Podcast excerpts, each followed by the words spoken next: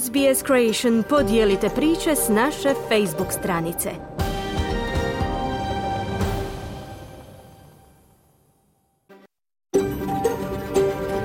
SBS, a world of difference. You're with SBS Croatian on mobile, online and on radio. Vi ste uz SBS Creation na svojim mobilnim uređajima na internetu i radio.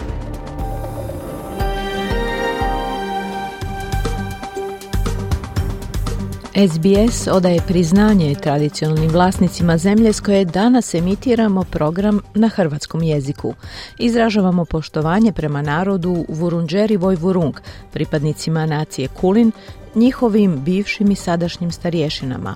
Odajemo priznanje i tradicionalnim vlasnicima zemlje iz svih aboriđinskih naroda i naroda s otoka u Toresovom tjesnacu, na čijoj zemlji slušate naš program. 11 je sati utorak 17. listopada. Vi ste uz SBS na hrvatskom jeziku. Ja sam Marijana Buljan. Dobar dan.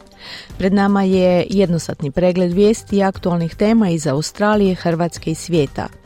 Osvrćemo se i danas na rezultat subotnjeg referenduma, donosimo vam stajališta i osjećaje zagovornika uspostave glasa za starosjedilačkih naroda koji je velika većina Australaca odbacila. Donosimo vam i novu epizodu vodiča kroz Australiju. Pojašnjavamo što je to porez na kapitalnu dobit i kakva su pravila za prijavu. Iz Hrvatske nam se s danas javlja Siniša Bogdanić. Izdvajamo najavu promjene radnih ugovora za liječnike specijaliste. Neće morati plaćati penale ako odluče napustiti Hrvatsku. Na početku programa poslušajmo pregled vijesti iz Australije i svijeta. Danas sa Anom Solomon. Slušajte nas.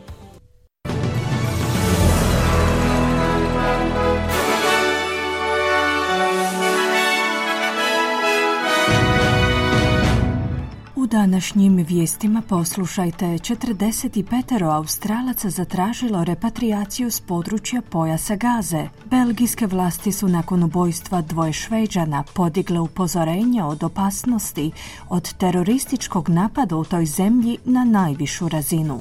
I bivša Australka godine osvojila najprestižniju australsku nagradu za postignuća u području znanosti.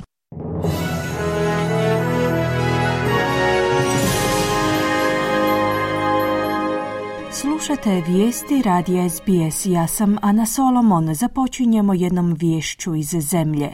Zamjenik premijera Richard Miles je kazao da je 45 Australaca zaglavljenih na pojasu Gaze kontaktiralo vladu tražeći repatriaciju u Australiju.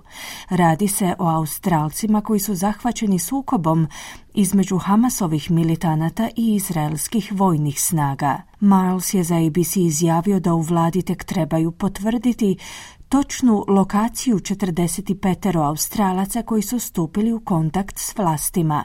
I mean, obviously, opening um, some kind of corridor which would allow people to leave Gaza would be um, a massive step forward. It would... Očito otvaranje neke vrste koridora koji bi omogućio ljudima da napuste pojas Gaze bi bio veliki iskorak. To bi bilo rješenje za te Australce u ovoj situaciji.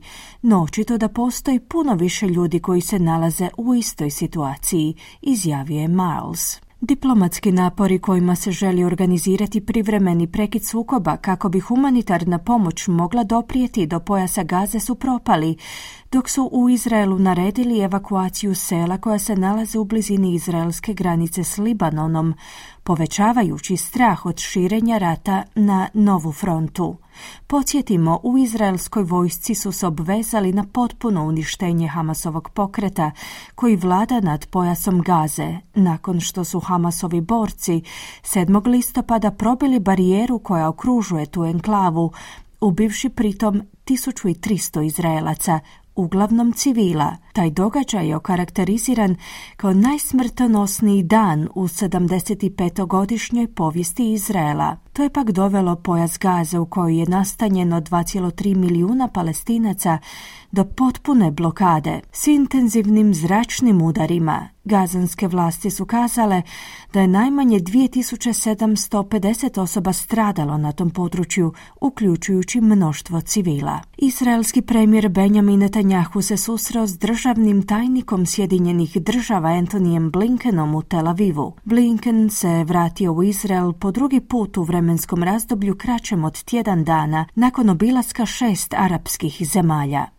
Ovaj posjet ima za cilj spriječiti izbijanje šireg sukoba u regiji.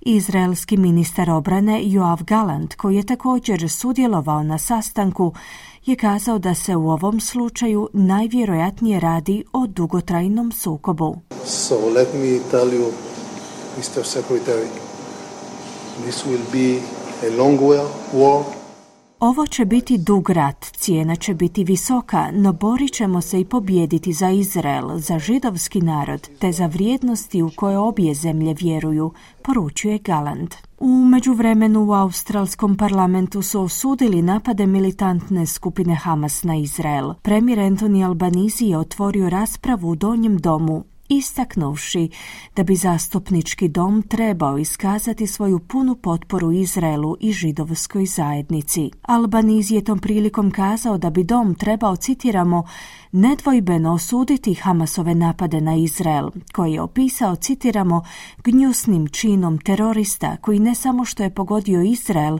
već i palestinske civile. Let us be clear. Hamas is an enemy but not just of Israel. Budimo jasni, Hamas je neprijatelj, ali ne samo izraelski. Hamas je neprijatelj i palestinskog naroda koji želi mir, a koji sada plaća razornu cijenu ovog terorističkog čina. Hamas ne poštuje vjeru, nema nikakve svrhe postojanja dolisijanja terorizma, nije bolji od bilo koje druge skupine u povijesti koja je bila uvjerenja da se pobjeda može izgraditi krvlju nevinih ljudi, poručio je Albanizi. Albanizijov prijedlog je u međuvremenu dobio dvostranačku potporu. Oporbeni čelnik Peter Dutton je na jučerašnjem zasjedanju parlamenta kazao da su Hamasovi napadi bili čin, kako ga je opisao, pukog barbarstva s ciljem stvaranja kaosa. It has no desire for a peaceful two-state solution. Its actions ne postoji želja za uspostavom miroljubivog dvodržavnog rješenja. Oni djeluju s ciljem uništenja mirovnog procesa. Hamas želi ukloniti Izrael sa svjetske karte i iskorijeniti židovsku vjeru.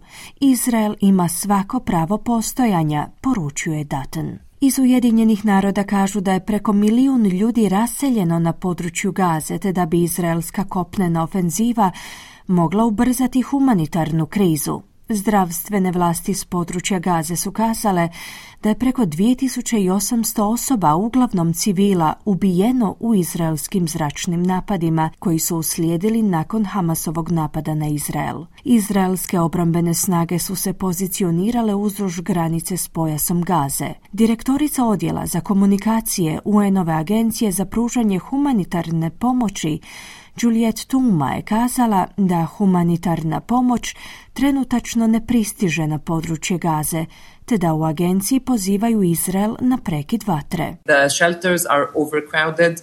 Um, the shelters uh, do not have enough uh, sanitation. Skloništa su prepuna i nemaju dovoljno sanitarnih čvorova za sve te ljude. Dobivamo informacije s terena koje kažu da stotine ljudi dijeli jedan zahod, stoga smo uvelike zabrinuti oko širenja raznih bolesti, posebice među raseljenim ljudima, prokomentirala je Touma. Belgijske vlasti su nakon ubojstva dvoje šveđana u navodnom terorističkom napadu podigle upozorenje od opasnosti od terorističkog napada u toj zemlji na najvišu razinu. Belgijski premijer Alexander de Croo je opisao ubojstvo dvoje ljudi u središtu Brisela citiramo terorističkim činom. Belgijski mediji su emitirali amatersku snimku koja prikazuje muškarca kako u ponedjeljak navečer ispaljuje nekoliko hitaca iz vatrenog oružja u blizini stanice metroa. Na drugoj pak snimci objavljenoj na društvenim mrežama napadač tvrdi da je pripadnik Isisa Premijer De Croo u svojoj objavi na platformi društvenih mreža X, ranije poznatoj i kao Twitter, kazao da upućuje svoju sučut švedskom premijeru i obiteljima stradalih. Iz UN-ovog svjetskog programa za hranu kažu da im nedostaje 500 milijuna američkih dolara za rješavanje problema nestašice hrane u Južnom Sudanu. Iz agencije kažu da se većina tamošnjih žitelja od sredine travnja suočava s nestašicom hrane bilo zbog klimatskih promjena ili sukoba u susjedstvu zbog kojega je uvoz hrane ograničen. Poplave u nekim dijelovima Južnog Sudana su intenzivirale sukobe između poljoprivrednika koji se sukobljavaju oko uporabe zemlje. Iz južno-sudanske vlade su kazali da su zatražili pomoć od azijskih zemalja, poput Bangladeša i Indije. Sean Hughes, zamjenik direktora UN-ovog svjetskog programa za hranu, je kazao da su u agenciji u ovom trenutku u mogućnosti pomoći tek onim ljudima suočenima s manjkom novčanih sredstava za kupnju prehrambenih namirnica. Conflict in Sudan is also disrupting markets in South Sudan and the cross Sukob u Sudanu također ometa tržište Južnog Sudana te dotok hrane i goriva.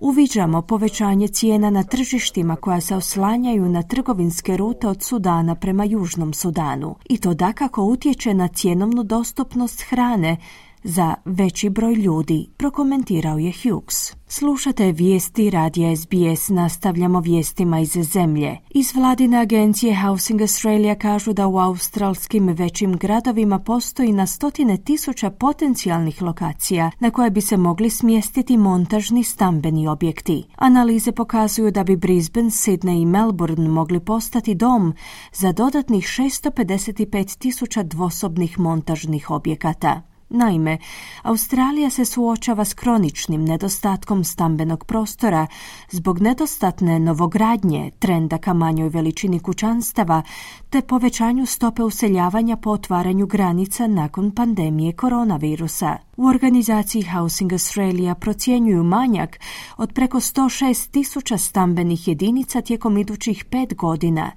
pri čemu će manjak ponude stanova za najam pridonijeti povećanju cijena. Objavljeni rezultati istraživanja upućuju na montažne objekte kao djelomično rješenje australske stambene krize. Bivša Australka godine čija otkrića guraju svijetu kvantno doba i jedan sakupljač otrova paukova su osvojili najprestižnije nagrade za znanstvena postignuća u zemlji. Profesorica sveučilišta Novi Južni Wales Michelle Simmons je nagrađena premijerovom nagradom za znanost s 250 tisuća dolara za stvaranje polja atomske elektronike koje bi moglo revolucionirati dizajniranje lijekova, poboljšati logističke sustave i stvoriti bolja gnojiva. Profesor Glenn King sa sveučilišta Queensland je osvojio premijerovu nagradu za inovaciju nakon što je otkrio da se otrov pauka Atraxa robustusa može koristiti za održivu zaštitu usjeva i ograničavanje štete prouzrokovane moždanim i srčanim udarom.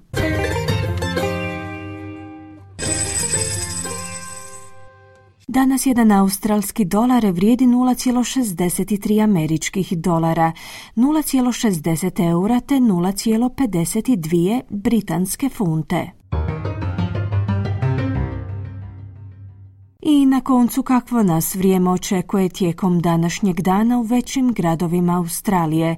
Pert uglavnom sunčano uz najvišu dnevnu temperaturu do 41 stupanj Celzijev. Adelaide sunčano te 22 stupnja, Melbourne djelomična na oblaka 17, Hobart sunčano 21, Canberra uglavnom sunčano te 19 stupnjeva, Sydney manji pljuskovi 20 stupnjeva, Brisbane sunčano 27 i na posljedku Darwin gdje će prevladavati uglavnom sunčano uz najvišu dnevnu temperaturu do 35 stupnjeva Celzija. Slušali ste vijesti radija SBS. Za više vijesti posjetite SBS News.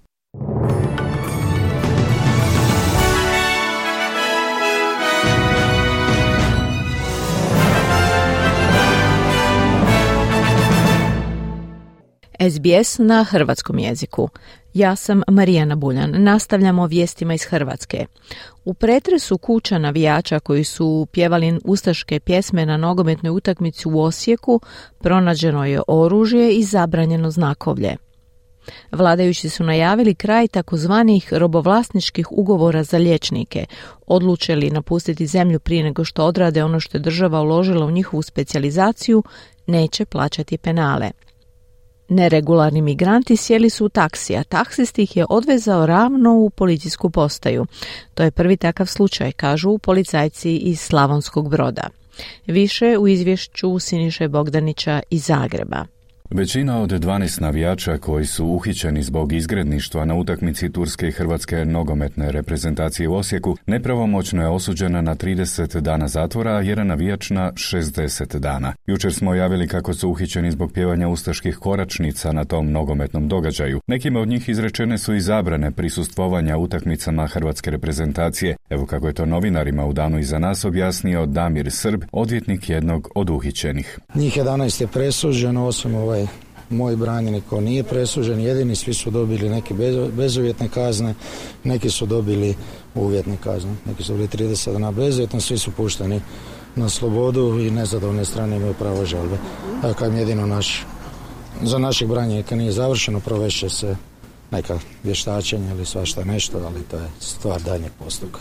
Policija je poslala priopćenje u kojem su naveli kako su pretraženi domovi svih privedenih navijača na području Osječko-Barenske i Vukovarsko-Srijemske županije. Nađeno je i oružje, ali kako se navodi znakovlje s obilježima mržnje te sredstva pogodna za napad i nanošenje ozljeda. Podsjetimo kako je UEFA najavila da ovo neće biti zadnji put kako prati Hrvatsku. Trebamo još vidjeti hoće li Hrvatsku dočekati nova kazna i hoće li Hrvatski nogometni savez biti ponovno kažnjen. Bude li tako iduća utakmica mogla bi biti bez gledatelja. Podsjetimo premijer Andrej Plenković osudio je pjevanje ustaških pjesama poručujući da to rade ljudi koji žele zlo hrvatskoj reprezentaciji. Osudi se pridružio i ministar unutarnjih poslova Davor Božinović koji je rekao da ga nitko ne može uvjeriti da oni koji pjevaju ustaške pjesme ne znaju da time čine štetu nogometu, društvu i državi.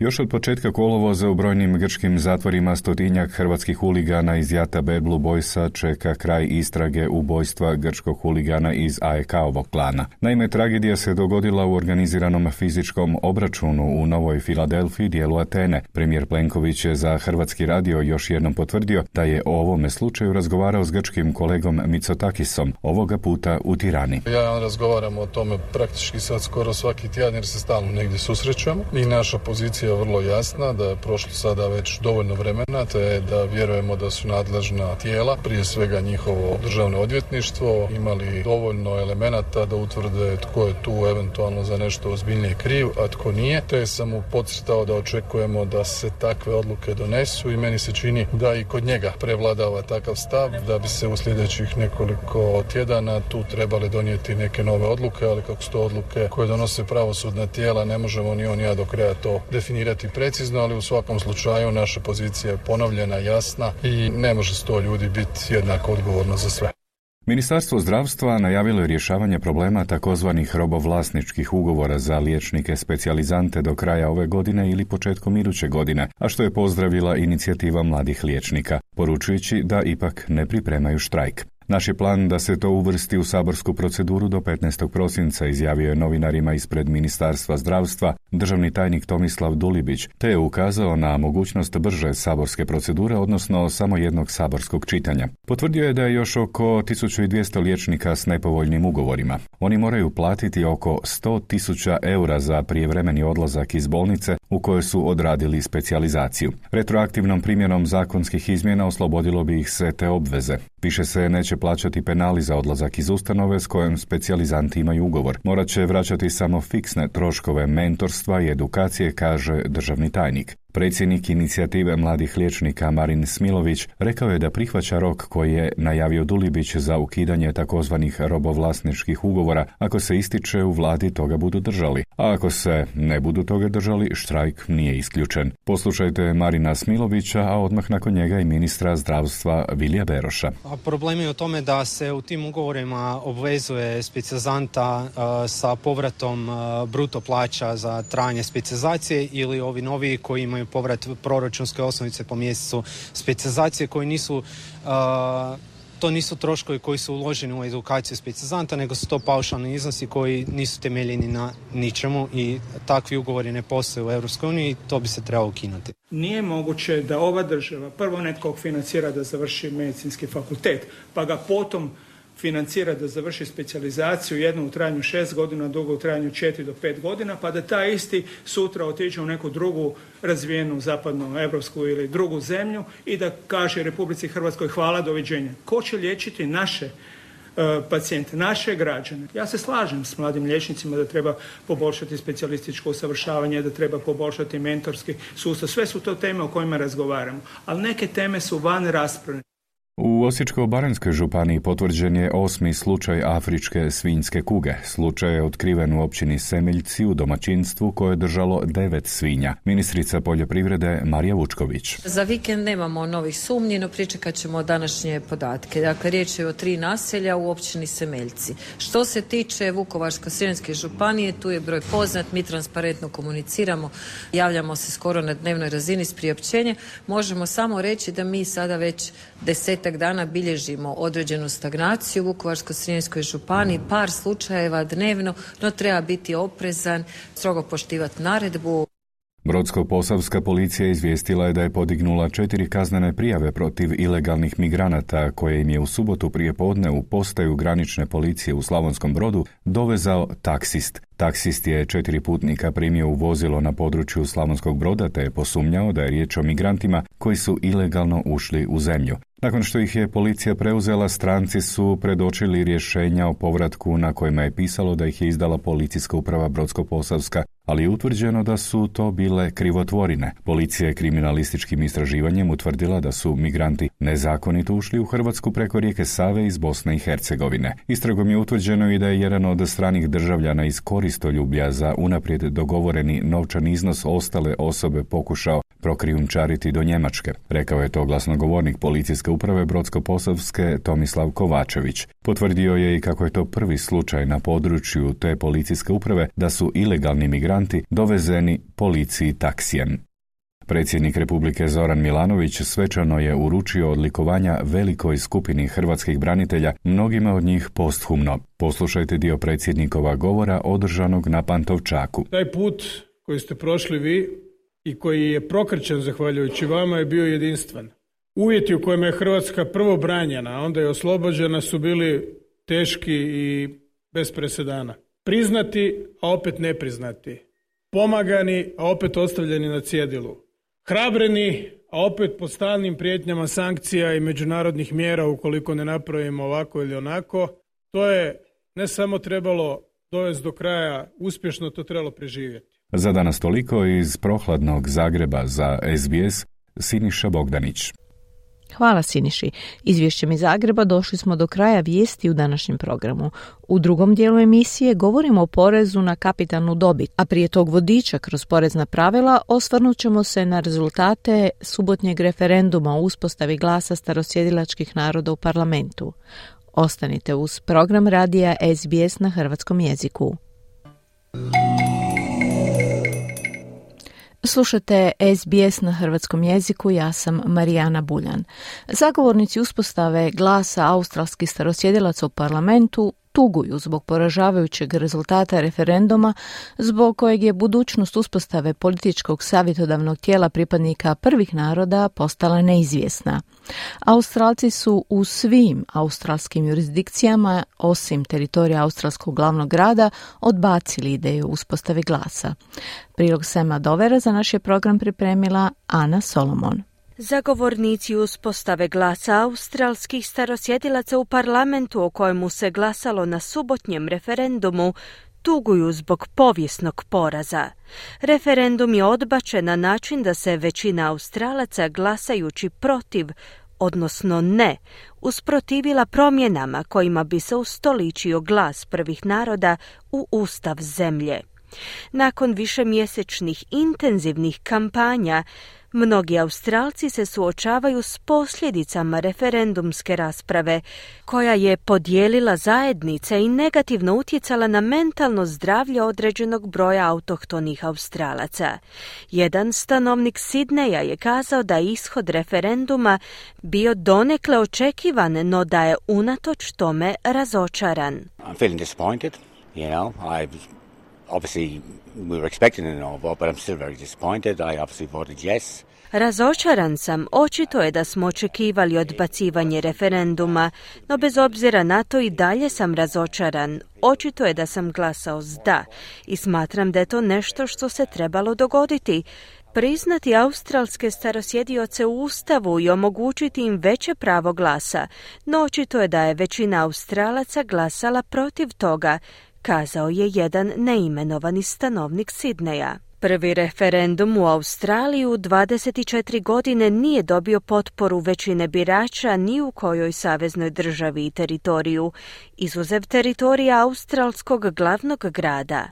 Nakon poražavajućeg rezultata za vladu na čelu s premijerom Antonijem Albanizijom, koja je pokrenula prijedlog za uspostavu tog nezavisnog savjetodavnog tijela u parlamentu, Postavlja se pitanje zašto je došlo do tako snažnog odbijanja njihovog prijedloga, te koji su daljnji koraci u smanjenju jaza. Premijer Albanizije je kazao kako prihvaća volju birača, no žali što nije ostvaren, kako ga je opisao trenutak ujedinjenja svih Australaca. On tvrdi da je zagovaranje uspostave glasa bila teška bitka otkako je koalicija u travnju objavila da će se suprotstaviti vladinom prijedlogu. The analysis will go on for, for some time, no doubt. But the truth is that no referendum has succeeded without bipartisan support. Nema sumnje da će se ovaj rezultat pomno analizirati dulje vrijeme, no činjenica jest da niti jedan referendum u ovoj zemlji nije bio uspješan bez dvostranačke potpore, niti jedan, zaključio je Albanizi. Peter Dutton je ponovio svoje tvrdnje da je referendum o uspostavi glasa bio osuđen na propast zbog toga što dijeli naciju te da se nikada nije trebao dogoditi. The referendum has not been successful, and I think that's good for our country. Očito je da referendum nije bio uspješan i smatram da je to dobro za našu zemlju. Ovo je referendum koji Australiji nije bio potreban. Prijedlog i proces je trebao biti osmišljen na način da ujedinjuje Australce, a ne razjedinjuje i upravo su to svojim glasom potvrdili milijuni Australaca koji su odbacili premijerov referendum, poručuje Dutton. Ključni čimbenik za koji su zagovornici uspostave glasa tvrdili da je pomogao pri glasanju je uključivao činjenicu da su materijali u protivničkoj kampanji uključivali dezinformacije i nepovoljne izjave od strane nekih njihovih zagovornika.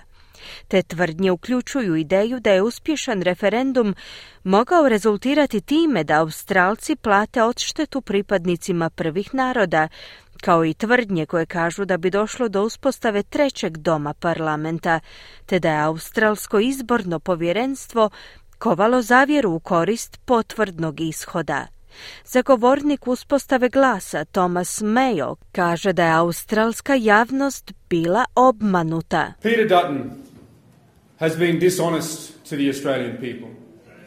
He has lied to the Australian people. Peter Dutton je obmanjivao Australce, on je lagao australskom narodu. Protivnici uspostave glasa su nekoliko dana pred referendum iscrpili svoje laži. Doista se nadam da će po objavi analiza ishoda ovog referenduma ove činjenice biti razotkrivene kako bi se Australcima otvorile oči, izjavio je Mayo. Žestoki javni diskurs oko referenduma je utjecao na pripadnike prvih naroda a iz nacionalne zdravstvene organizacije pod nadzorom aboriđinske zajednice su kazali da je došlo do značajnog porasta izvješća o rasizmu u oči glasanja, kao i prouzrokovane štete u socijalnom, emocionalnom i mentalnom zdravlju aboriđina i žitelja otočja Toresovog tjesnaca. Istaknuti članovi zajednica australskih starosjedilaca sada strahuju da rezultat referenduma prijeti i ispunjenju ciljeva navedenih u izjavi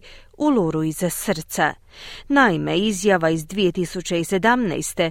se zalaže za uspostavu glasa u parlamentu, kao i za uspostavu povjerenstva Makarata koje traži postizanje sporazuma između vlade i pripadnika prvih naroda, te kazivanje istine o problematičnoj povijesti Australije.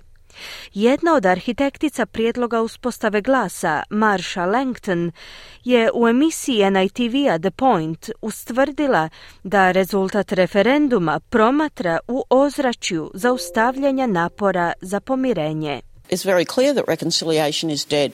A majority of Australians have said no to an invitation vrlo je jasno da je pomirenje time iščeznulo. Većina Australaca je odbila pozive australskih starosjedilaca koji su uputili minimalne zahtjeve za uspostavu tijela koje bi nam omogućilo da sudjelujemo u pitanjima koja se tiču naših života. Smatram da protivnici uspostave glasa trebaju odgovarati za trovanje Australaca protiv ovog prijedloga i protiv pripadnika prvih naroda, istaknula je Langton. Zamjenik premijera Richard Marles je za ABC-ev program Insiders pak izjavio da je laboristička vlada i dalje predana provedbi izjave Uluru iza srca. We have committed to implementing the Uluru statement in full. That's, that's what we have taken to the Australian people and that's been our articulated position. Posvetili smo se potpunoj provedbi izjave Uluru iza srca. To je ono što smo iznijeli australskom narodu i to je naš artikulirani stav već duže vrijeme. Mišljenja sam da trebamo pustiti da se prašina ovdje slegne prije no što se posvetimo daljnjem radu. U ovom trenutku smatram da je važno da pružimo podršku pripadnicima prvih naroda i da ih prigrlimo, prokomentirao je Marles. Iako su brojne ankete javnog mijenja opetovano sugerirale da većina australskih starosjedilaca podržava uspostavu glasa, istaknutost domorodačkih vođa, kao što su Warren Mundine i Jacinta Nampinga Price u protivničkoj kampanji, je zbunila mnoge birače. Warren Mundine je za emisiju The Point NITV-a kazao da je zagovaračka kampanja jednostavno propustila iznijeti detalje o uspostavi glasa znatiželjnim biračima, te da je tretirala glas, citiramo, čarobnim štapićem za rješavanje složenih problema. Uh, there'll be no celebrations because the reality is uh, the Australian public have told us that they don't want a voice Neće biti slavlja jer je stvarnost takva da nam je australska javnost dala do znanja da ne želi uspostavu glasa. Žele da vlada i drugi ljudi zapravo obave posao koji treba obaviti. Poznajem Australce koji su htjeli glasati da, no to nisu mogli učiniti, budući da im nitko nije dao nikakve detalje. Nitko nije uspio pokazati ljudima kako će se uspostavom glasa situacija popraviti. Oni su ga prikazali gotovo kao neki čarobni štapić za rješavanje svih problema, naglašava Mandin. Iako je rezultat izazvao razočaranje kod pristaša uspostave glasa, mnogi birači, poput ovog neimenovanog stanovnika Darvina, su kazali da su sretni što je čitava priča konačno okončana. Yeah, it's over and done with and yeah, put our, put the, uh, what we thought in. Drago mi je da je ova priča konačno okončana i da smo se uspjeli oduprijeti uspostavi nečega u što su nas drugi uvjeravali. Samo se nadam da će po okončanju ove priče svi biti složni, kazao je ovaj neimenovani žitelj Darvina. I premijer Anthony Albanizi je pozvao na ujedinjenje. On je kazao da ne žali za referendumom, te da mu je dužnost promicati ciljeve i interese australskih starosjedilaca. We are not yes voters or no voters. We are all Australians. Ne dijelimo ljude na pristaše ili protivnike uspostave glasa. Svi smo mi Australci. Imamo puno ljudi koji su sudjelovali u ovoj kampanji, a koji su posvetili svoje živote ovoj temi. Zamislite cjeloživotnu borbu samo da bi bili priznati u našem ustavu. Stoga moram kazati da mi je dužnost stati uz njih, na posljedku je kazao Albanizi. Unatoč ranijem obećanju oporbenog vođe Petera Datena da će se održati drugi referendum kako bi se osiguralo ustavno priznanje australskih domorodaca, on je u međuvremenu odustao od te mogućnosti izjavivši u emisiji Nines Today prošlog mjeseca da nitko ne želi provedbu drugog referenduma. Neuspjeh ovog referenduma stoga znači da ustavno priznanje pripadnika prvih naroda ostaje neizvjesno. Bila je to Ana Solomon s prilogom Sema Dovera. Ostanite i dalje uz SBS na hrvatskom jeziku. Slijedi kratka glazbena pauza, a u nastavku emisije govorimo o poreznim pravilima u Australiji. Vi ste uz program radija SBS na hrvatskom jeziku, ja sam Marijana Buljan. Porez na kapitalnu dobit označava poreznu obvezu koja proizlazi iz prodaje imovine. Ako ostvarite kapitalni dobitak pri prodaji imovine, taj se iznos računa vašu ukupnu poreznu obvezu koju prijavljujete nakon završetka financijske godine. Ovaj porez je integriran u prijavu poreza na dohoda koju podnosite nakon zaključenja financijske godine. Ako se prodali kapitalnu imovinu kao što su nekretnine ili dionice, ključno je prijaviti ostvareni dobitak ili gubitak gubitak u prijavi poreza kako bi izbjegli sankcije. Prilog Ručike Talvar pripremila je Mirna Primorac. Iako se CGT, Capital Gains Tax ili porez na kapitalnoj dobit, čini kao zaseban porez, zapravo je sastavni dio vašeg poreza na dohodak. Australski porezni rezidenti su obvezni prijaviti svoje kapitalne dobitke i gubitke u svojim poreznim prijavama, te naknadno ispuniti povezane porezne obveze. Australski porezni ured ili ATO je tijelo odgovorno za kontrolu i prikupljanje poreza u Australiji. Većina ljudi se oslanja na računovođe za podnošenje godišnjih poreznih prijava. Manoj Gupta je ovlašteni računovođa sa sjedištem u Melbourneu, koji će vam detaljno pojasniti CGT i njegovu primjenu. Uh, capital gains tax is uh, a tax basically that is, is levied by the government which is on the sale of any assets uh, and it is on the profit that we make on the sale of those assets. Porez na kapitalnu dobit je porez koji država naplaćuje na dobit koju ostvarite prodajom bilo koje imovine. Ta imovina može biti nekretnina, dionice, čak i današnja kriptovaluta ili bilo koja druga imovina, uključujući imovinu u inozemstvu, kazao je Gupta. Ova dobit se dodaje na vaš oporezivi dohodak za financijsku godinu, uključujući plaću ili prihod iz poslovanja zajedno s dobitkom ostvarenim prodajom imovine. CGT obveza predstavlja iznos poreza koji ste obavezni platiti na prodaju imovine, a izračunava se prema stopi poreza na dohodak poreznog obveznika. if, if a taxpayer uh, sells any asset, let's take an example of a property because that's a very common asset that's being sold uh, over the years. Uh, Kada porezni obveznik proda bilo koju imovinu, kao što je recimo nekretnina, bez obzira na to ostvaruje li dobit ili ne, to se mora prijaviti u svojoj poreznoj prijavi, koju svi porezni obveznici pripremaju i podnose svake godine, dodaje Gupta. Da biste osigurali da ispunjavate svoje obveze i plaćate pravi iznos poreza, morate izračunati kapitalni dobitak ili gubitak za svaku prodanu imovinu, osim ako postoji izuzeće. Tim Loh, pomoćnik povjerenika u Australskom poreznom uredu, objašnjava kako se ovaj porez izračunava. Let's say, for example, Nuri buys some shares for $5,000 She owns the shares for six months and sells them for $5,500 and assuming... Recimo da Nuri kupi dionice za 5000 dolara, posjeduje ih šest mjeseci i proda za 5500 dolara pod pretpostavkom da nema drugih kapitalnih dobitaka ili gubitaka, Nuri bi morala prijaviti kapitalni dobitak od 500 dolara u svojoj poreznoj prijavi i platiti porez na ovu dobit po stopi poreza na osobni dohodak, kazao je Loh. Iako se porez na kapitalnu dobit najčešće primjenjuje na prodaju nekretnina, postoje izuzeća. Gospodin Gupta objašnjava. In general, uh, the principal place of residence is exempt from capital gains tax. So if uh, uh, an individual is living, they bought the property and from, from the date of... Općenito, glavno mjesto prebivališta oslobođeno je plaćanja poreza na kapitalnu dobit.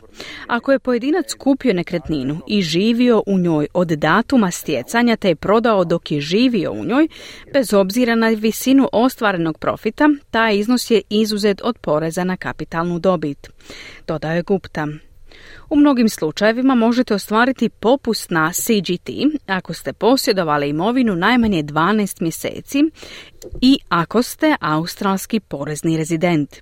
Važno je napomenuti da porezni ured može primijeniti kazne ako se pokušate izvući od plaćanja poreza na kapitalnu dobit.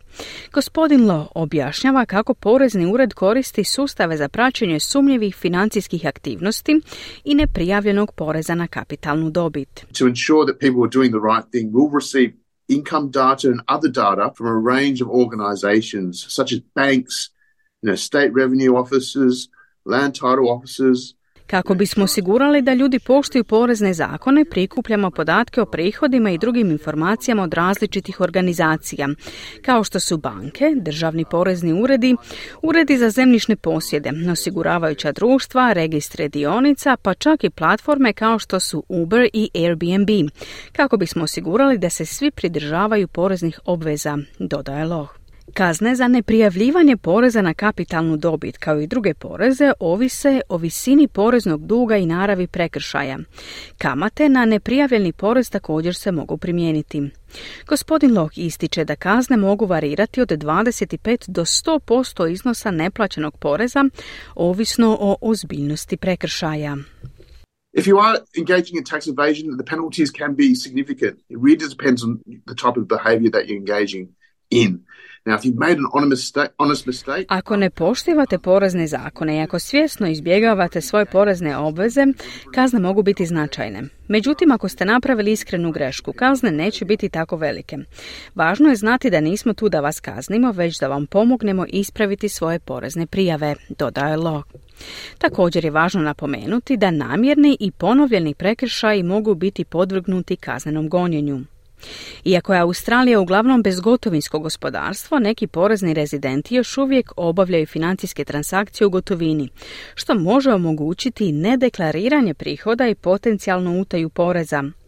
Međutim, gospodin Gupta objašnjava da se takve transakcije rijetko događaju kada je riječ o prodaji imovine podložne plaćanju poreza na kapitalnu dobit poput nekretnina ili dionica.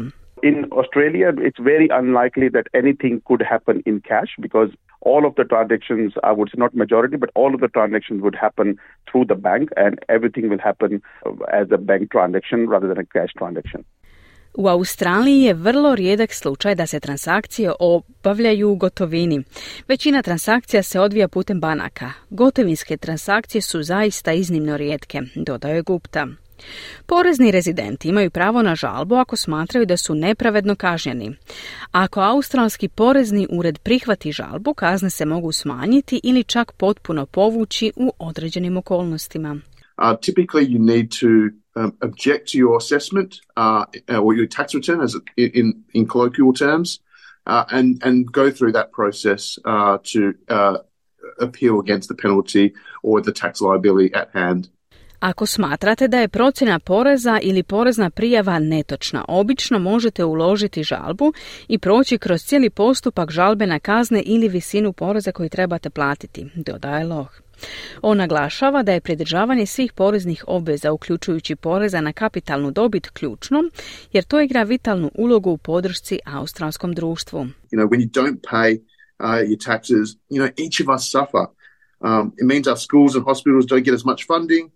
Uh, which means less teachers and less doctors and nurses for the Australian community. Kada ne plaćate svoje poreze, svi mi trpimo. Nedostatak sredstava utječe na naše škole i bolnice, što znači manje učitelja, liječnika i medicinskih sestara za zajednice, dodaje Loh. Suprotno uobičajenom mišljenju da se porez plaća samo kada ostvarite dobit, u nekim situacijama možda ćete morati plaćati porez čak i kada postoji gubitak. To se zove kapitalni gubitak. Vi Subramanja Informatički konzultant iz Brisbanea suočio se s takvom situacijom kada je prodao svoju investicijsku nekretninu s gubitkom, ali je i dalje bio obvezan platiti porez na kapitalnu dobit. On objašnjava svoje iskustvo. So we had a had an investment property in uh, Tassie. We bought it for four hundred and twenty thousand dollars, and then we lived in it for a couple of years before moving up to uh, Brisbane. You know, we rented it out for a few years. Imali smo investicijsku nekretninu u Tasmaniji. Kupili smo je za 420 tisuća dolara i u njoj smo živjeli nekoliko godina prije nego što smo se preselili u Brisbane. Iznajmili smo je na neko vrijeme prije prodaja, njena vrijednost je pala sa 420 tisuća na 380 tisuća dolara. Kada smo podnijeli poreznu prijavu, Australski porezni ured nam je rekao da imamo kapitalni dobitak, kazao je Subramanja. Situacije poput ove mogu iznenaditi mnoge ljude i često proizlaze iz kompleksnih izračuna troškova na investicijske nekretnine.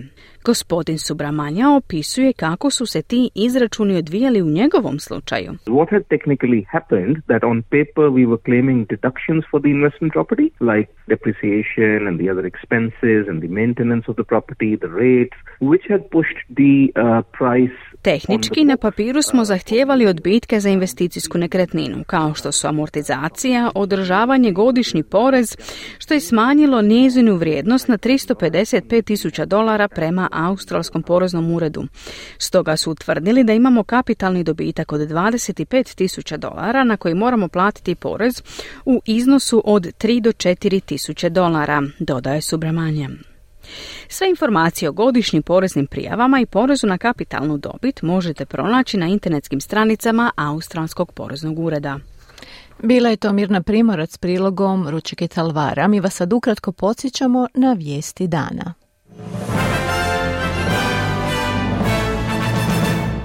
45 Australaca od vlade je zatražilo pomoć za odlazak iz pojasa Gaze. Iz Ujedinjenih naroda kažu da je preko milijun ljudi raseljeno na području Gaze te da bi najavljena izraelska kopnena ofenziva mogla ubrzati humanitarnu krizu. Belgijske vlasti su nakon ubojstva dvoje šveđana u navodnom terorističkom napadu u Briselu podigli upozorenje od opasnosti na najvišu razinu.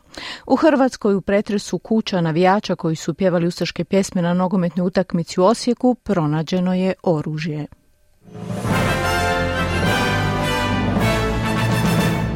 Slušali ste program radija SBS na hrvatskom jeziku za utorak 17. listopada. Ja sam Marijana Buljan. Hvala vam na pozornosti. Budite uz naš program opet u četvrtak u 11 sati. S vama će biti Mirna Primorac. Ugodan dan i do slušanja. Kliknite like, podijelite, pratite SBS Creation na Facebooku.